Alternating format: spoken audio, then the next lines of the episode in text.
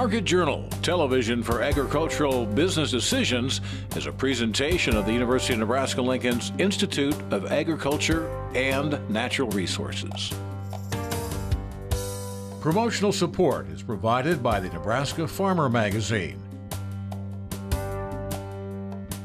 Partial funding is provided by the Nebraska Soybean Board and the Nebraska Corn Board. Well, thanks so much for joining us here on another episode of Market Journal. I'm Bryce Doeschot. Spring planting continues across the region with favorable weather making things go relatively smooth, at least thus far. Coming up on today's broadcast, we'll get Bill Boyer's take on weather for the upcoming growing season. We'll also have a fresh edition of Crop Talk. That is all coming up, but first. Dust is an unfortunate side effect of rural roads as well as on farm surfaces. But there's a product out there available that can help keep dust in the ground. Better yet, it's made with soybean oil. The Nebraska Soybean Board is helping to promote this product, which is called Dust Lock. We recently learned about it with a staff member from the Nebraska Soybean Board. Let's talk about this product. It's called Dust Lock. So, from a high level, what does this product do? Yeah, so Dust Lock is a product that's made by Environmental Dust Control of the Midwest. And it's a soy based uh, road stabilizer and dust suppressant. Uh, so, the way that it works is when they apply it, um, it bonds to the materials and molecules that are in the road, and it, and it hardens and forms a stable barrier. Um, and so the benefit of this is that it stays where, where it's applied, doesn't run off or anything like that, and it eliminates dust, mud, you know, erosion, uh, potholes, washboards, all kinds of things like that. Um, and it's non-corrosive, and so the main benefit of it is that it's a cost-effective and environmentally safe alternative to uh, permanent road surfaces.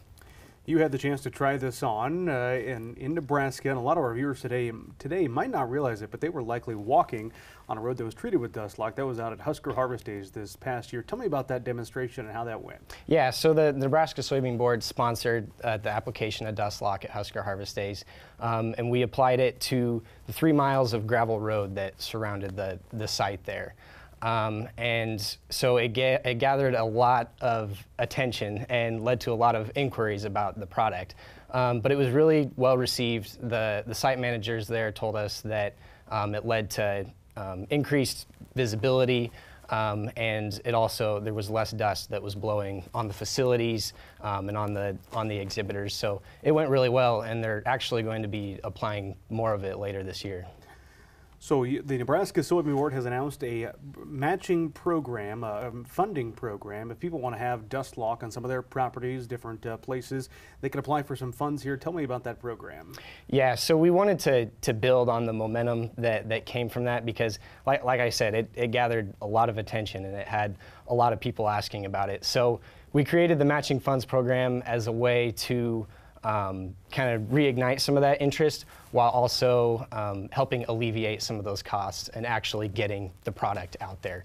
So um, us and uh, Dustlock will review the applications and we'll match funds up to $10,000 for a select number of applications. Well, I'm sure, uh, again, a lot of our viewers would love to put this on their local uh, county roads. Probably not the best yeah. application for those, though. Yeah. So tell us, who are the types of people you're hoping will apply for this program? What are some of the surfaces you're hoping to apply this on? Yeah, so we, we know that dust control and road stabilization is an issue that affects all parts of Nebraska. Um, so our, our main focus and people we want to apply are any sort of ag-related facility um, that benefits Nebraska communities. So uh, some of the examples of this would be uh, fairgrounds, uh, you know, those county roads coming into town, or um, grain processing complexes, hog farms, feed mixing areas, anything along those lines. Uh, but we also know that there are other uh, smaller locations that could be utilized. So um, we also are encouraging, you know, maybe some smaller uh, places too. So it's it's pretty flexible. Through this grant program, the Nebraska Soybean Board offering to, or to match up to ten thousand uh, dollars in this funding. What's the deadline if somebody wants to put an application in for it? Yeah, so we're accepting applications until April 28th. Uh, so between now and then, people can visit dustlock.com to, to learn more information, uh, get some cost estimates, things like that. And then they can go to nebraskasoybeans.org and they can find the application on our website. And if they have any sort of questions, they can uh, call our office and talk to me about it too. I mentioned your title with the Nebraska Soybean, Soybean Board is Demand and Utilization Coordinator. I guess from your perspective, this has to be a pretty cool project to uh, show Nebraska soybean farmers how their checkoff is benefiting them with a real world example, right? Yeah, so I mean, producers and researchers are continually looking for new ways to utilize the entire composition of the soybean. Um, and, and the checkoff uh, is always wanting to promote new uses, things that build demand for soybeans, uh, stuff that affects the bottom line for farmers. So it's really cool when, when there's a product that farmers produce that provides an immediate and sustainable solution that uh, to, a, to an issue that affects everyone in Nebraska. So it's a win-win for everyone, and it's it's been really it's been a fun project to work on. Absolutely. We'll tell you again that submissions will be accepted until April 28th. If you'd like to learn more about this product, be sure you visit them online. Their website is simply dustlock.com. From soybeans to the Snake River now, we've shared with you some of our coverage from this year's Wheat Marketing and Export Workshop, which was hosted by the Wheat Marketing Center out in Portland, Oregon. While we were there, we had an up close and personal look at one of the unsung heroes of the wheat distribution chain. That's tugboats. These boats play a pretty, pretty critical role when it comes to moving massive amounts of grain. The Shaver Transportation Company has been working on the Columbia Snake River system for over a century now. Gives them a little line of sight over So the barge for nearly a century and a half, Shaver Transportation has served the Columbia Snake River system. Founded by George W. Shaver in 1880, the Shaver family continues to own and manage the business to this day, making it the oldest continually operating family owned tugboat company on the West Coast. Since its inception, Shaver has grown into a regional tug and barge company with a fleet of 15 tugs and 20 barges, making this company a formidable player in the wheat export market. Uh, it, it's, it's a valuable role, ourselves as well as, as the other uh, providers of service here on the Columbia Snake River system. Um, as you're aware, the Columbia River Port System is number one in wheat exports uh, in the United States. 60% of the wheat comes by rail, a lot of it uh, railed from the Midwest. 40% of it comes by barge from the inland Northwest, and that's where Shaver Transportation comes in, is we provide the barge service along with other services here on the river uh, for the Inland Empire uh, farm producing families uh, that are exporting their wheat to the Pacific Rim. When it comes to having a competitive edge in the shipping industry, barges are the quickest and cheapest way to move grain to export terminals in terms of how much grain can be moved per gallon of diesel fuel. In short, barge shipping is one of the most reliable and environmentally friendly options for grain shipment. The competitive edge is this in ton miles per gallon of diesel uh, consumed for the shipment of cargoes, Trucks are about 151 miles. Rail does an excellent job at 475 miles to move a ton of cargo with a gallon of diesel. Inland barging, 675. So the competitive edge is we are the most fuel efficient, most uh, environmentally responsible way to move cargo. We're also the least expensive because you have not only barge companies competing within their own group of, of uh, transportation areas, but you have barge lines competing with rail. And when barge and rail compete, shippers win. During our time at Shaver Transportation, we were given the opportunity to take a trip down the river on one of their tugboats. When it comes time to get those barges on the move, tugboats like this are a big part of getting those grain shipments from point A to point B. Oh, that boat's got a great history. Uh, the boat is the uh, Lincoln. It was built in 2015. We acquired it in 2017. Uh, it is uh, a purpose-built upriver barge boat, so it's not built for going in the ocean, not built for ship assist services. Uh, it is built to hook up solidly to a barge tow of about 485,000 bushels of wheat. That would be four barges, and to push those barges empty upriver to get loaded, and then to corral them and bring them all back downriver.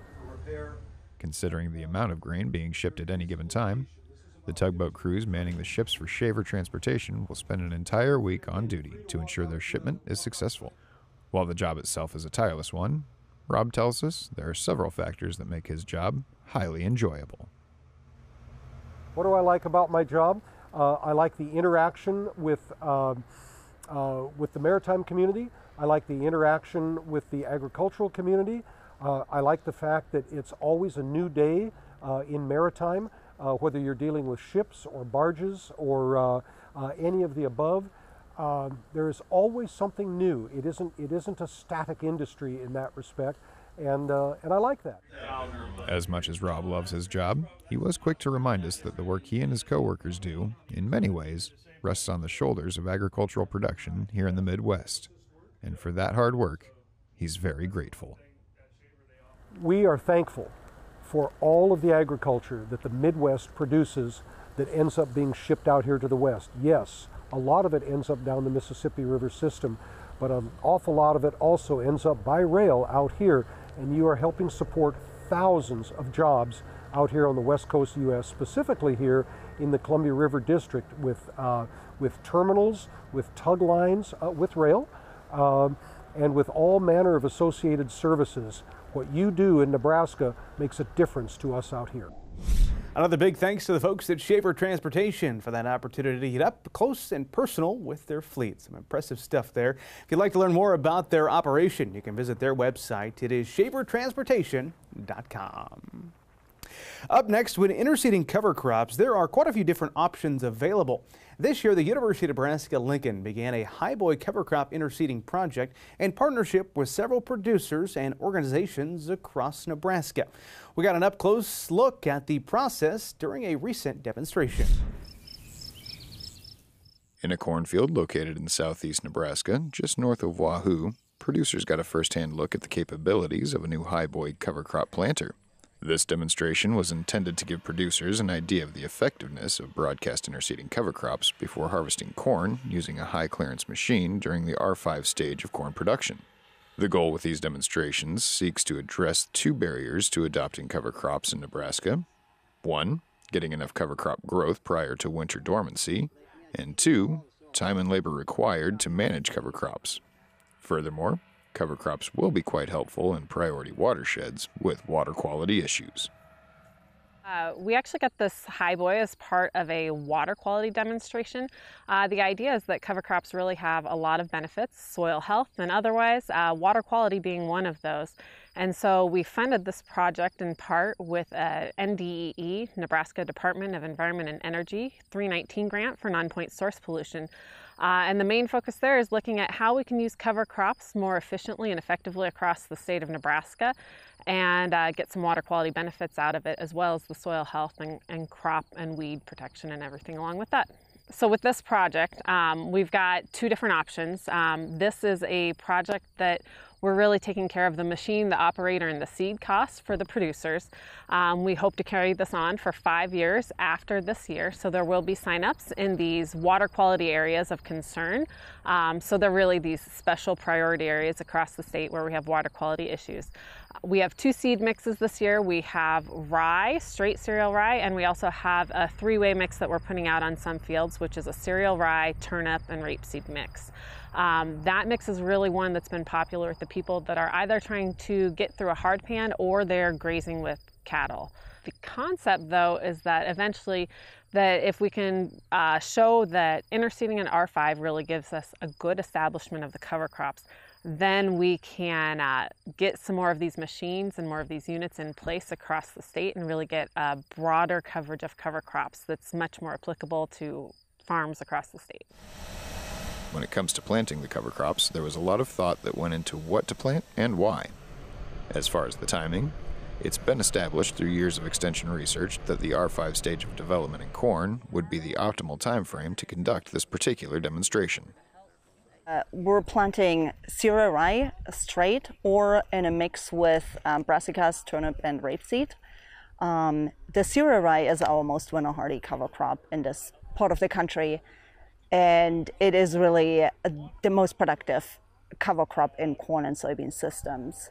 So um, this is a time when um, just before corn is starting to dry down, you know, leaves are starting to drop, so more sunlight is coming in through the canopy, reaching the seeds that are on the ground, the cover crop seeds. So um, that's that light that they need to germinate. Whereas if we plant earlier in the season, um, a lot of times we just don't get good germination because there is not enough, there may be enough light for them to germinate, but not enough light for them to actually grow. We know it's a better time to establish it at R5 than drilling after harvest. Um, we get better growth, we get better, better biomass production the spring. here, at least here in eastern Nebraska and in, in rain-fed systems. The only other option to plant during that time would be uh, by airplane, aerial seeding, um, or by helicopter.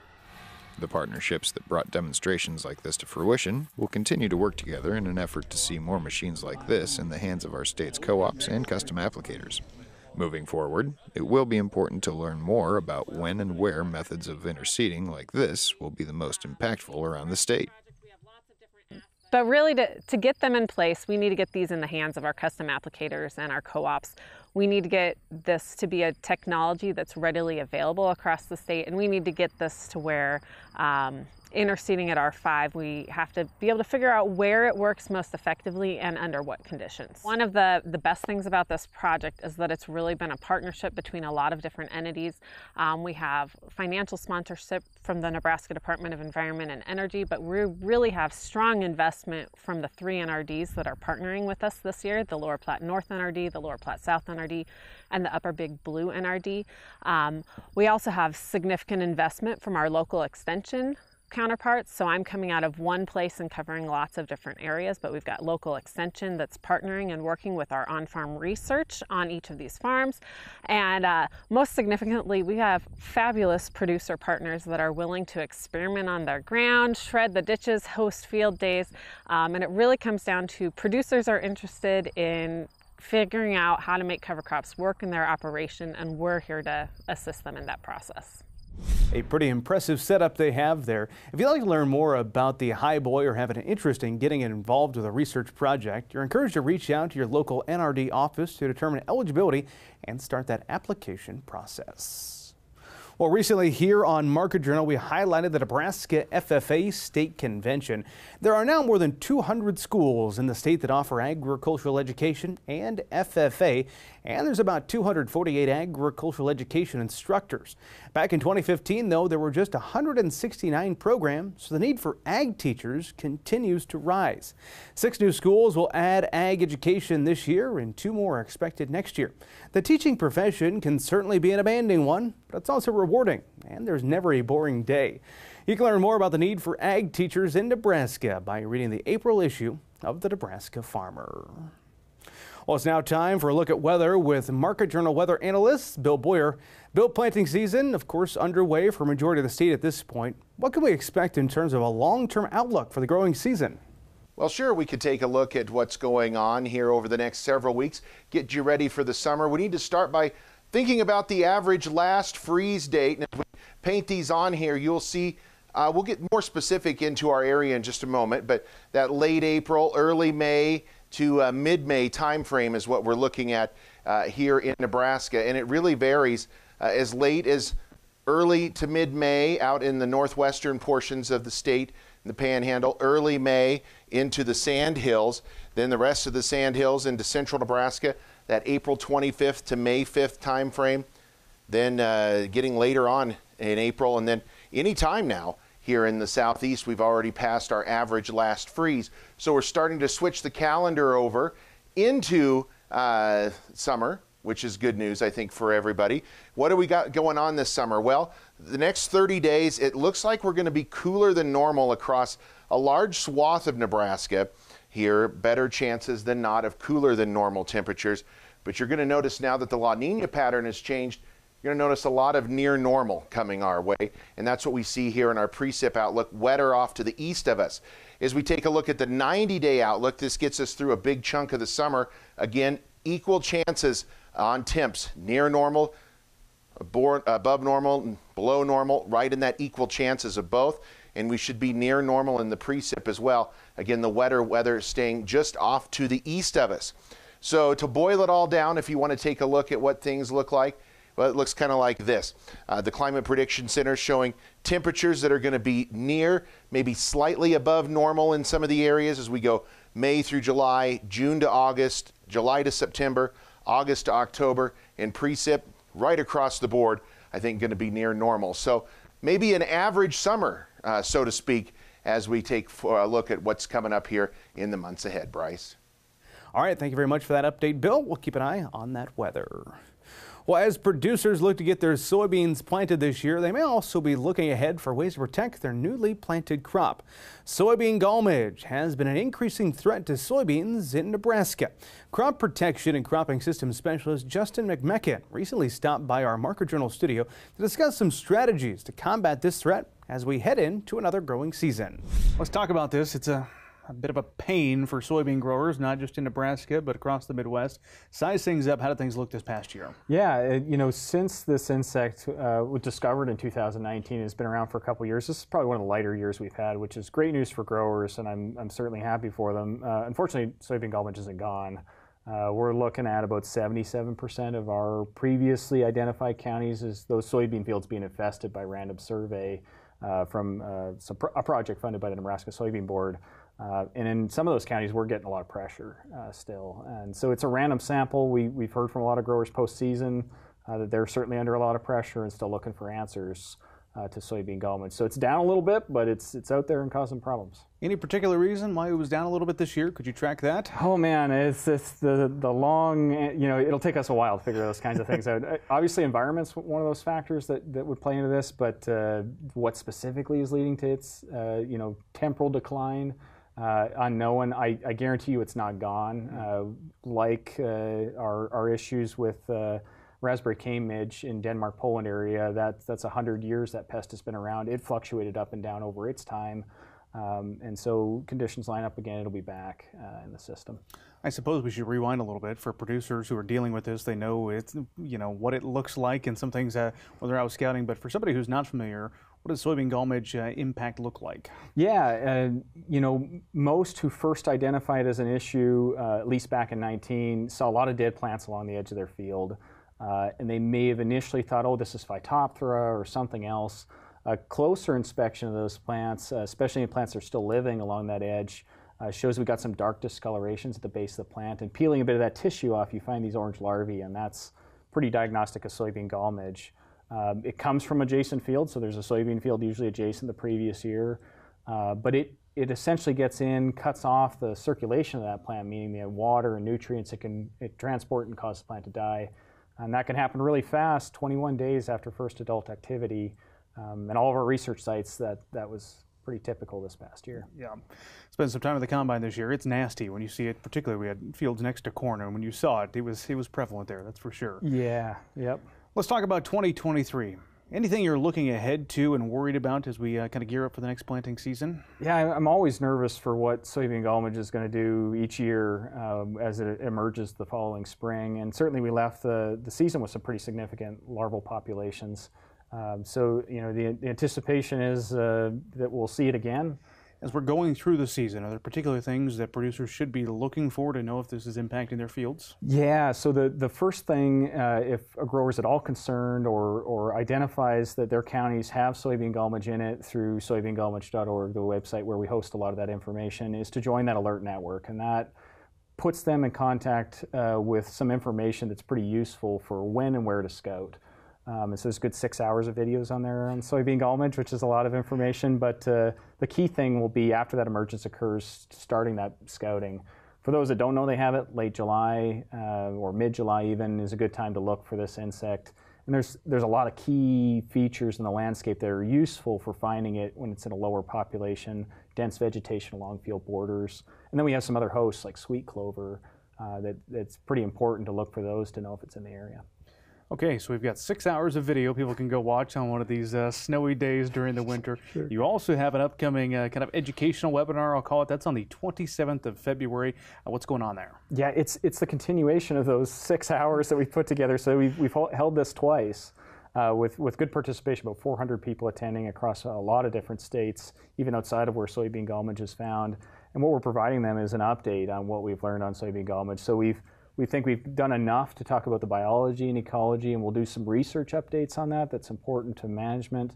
Uh, but we'll be focusing on what we specifically learned this past season, relevant to what might be coming the next season. And there are a lot of tactics that are frustrating for growers, but I think understanding what we're seeing from those, even though they're frustrating, is useful uh, to making a management plan for uh, something that we don't know a lot about yet. Somebody wants to join those 400 others that are attending those, what's the website to do so and get registered? Yeah, soybeangallmidge.org. Uh, you click on that website. One of the first things you're going to see is click here to register for the event. Uh, we're putting together our speaker list, which is, a, basically everybody that's working in soybean gall midge with, within the land grant university. So uh, we have Nebraska, myself, uh, Tom Hunt, and Bob Wright. And then in Iowa, Erin Hodgson, Bruce Potter, Bob Koch in Minnesota, and Adam Varenhorst in South Dakota. And that really encompasses the region where we have a lot of issues. Uh, so people may hear from me throughout the season, uh, but hearing from those individuals directly would be really important. There's also question and answer periods in there where they can ask things maybe we're not thinking of. Um, so it's a good good event to attend if you have any concerns or, or have a problem with soybean gall midge. You said that the uh, soybean checkoff here in the state is helping out with this. What help has the Nebraska Soybean Board? Uh, how have they helped, I guess, uh, fund your research in this? They've done a lot. Uh, we we would be a pretty silent group right now without their support. Uh, so we have planting date studies that are funded through them, looking at seed treatments as well. Uh, that survey that I mentioned is funded by the Nebraska Soybean Board. mowing field ditches, edges, looking at ways of reducing it through cultural control practices. Uh, they've looked at disease interactions. The list is really long. I could spend uh, quite a bit of time talking about it. And they also fund work through North Central Soybean Research Program, critical to new identification. So they're, they're an instrumental funding source to allow us to do a lot of what we talk about. Thanks again to Justin for his time and expertise. If you'd like to learn more about the Soybean Gall Midge Network, the alert network that is, we've posted a helpful link along with this story. You can find that at marketjournal.unl.edu. Well, that is going to do it for this week's show. If you didn't miss a story, be sure to follow Market Journal on YouTube and on social media to join in on that conversation. We hope to see you back here next time. Until then, I'm Bryce Doeschot, wishing you a safe and productive week. Join Market Journal online at marketjournal.unl.edu. You can also follow us on Twitter, Instagram, and Facebook. Promotional support is provided by the Nebraska Farmer Magazine. Partial funding provided by the Nebraska Soybean Board. Market Journal is produced by the University of Nebraska Lincoln's Institute of Agriculture and Natural Resources.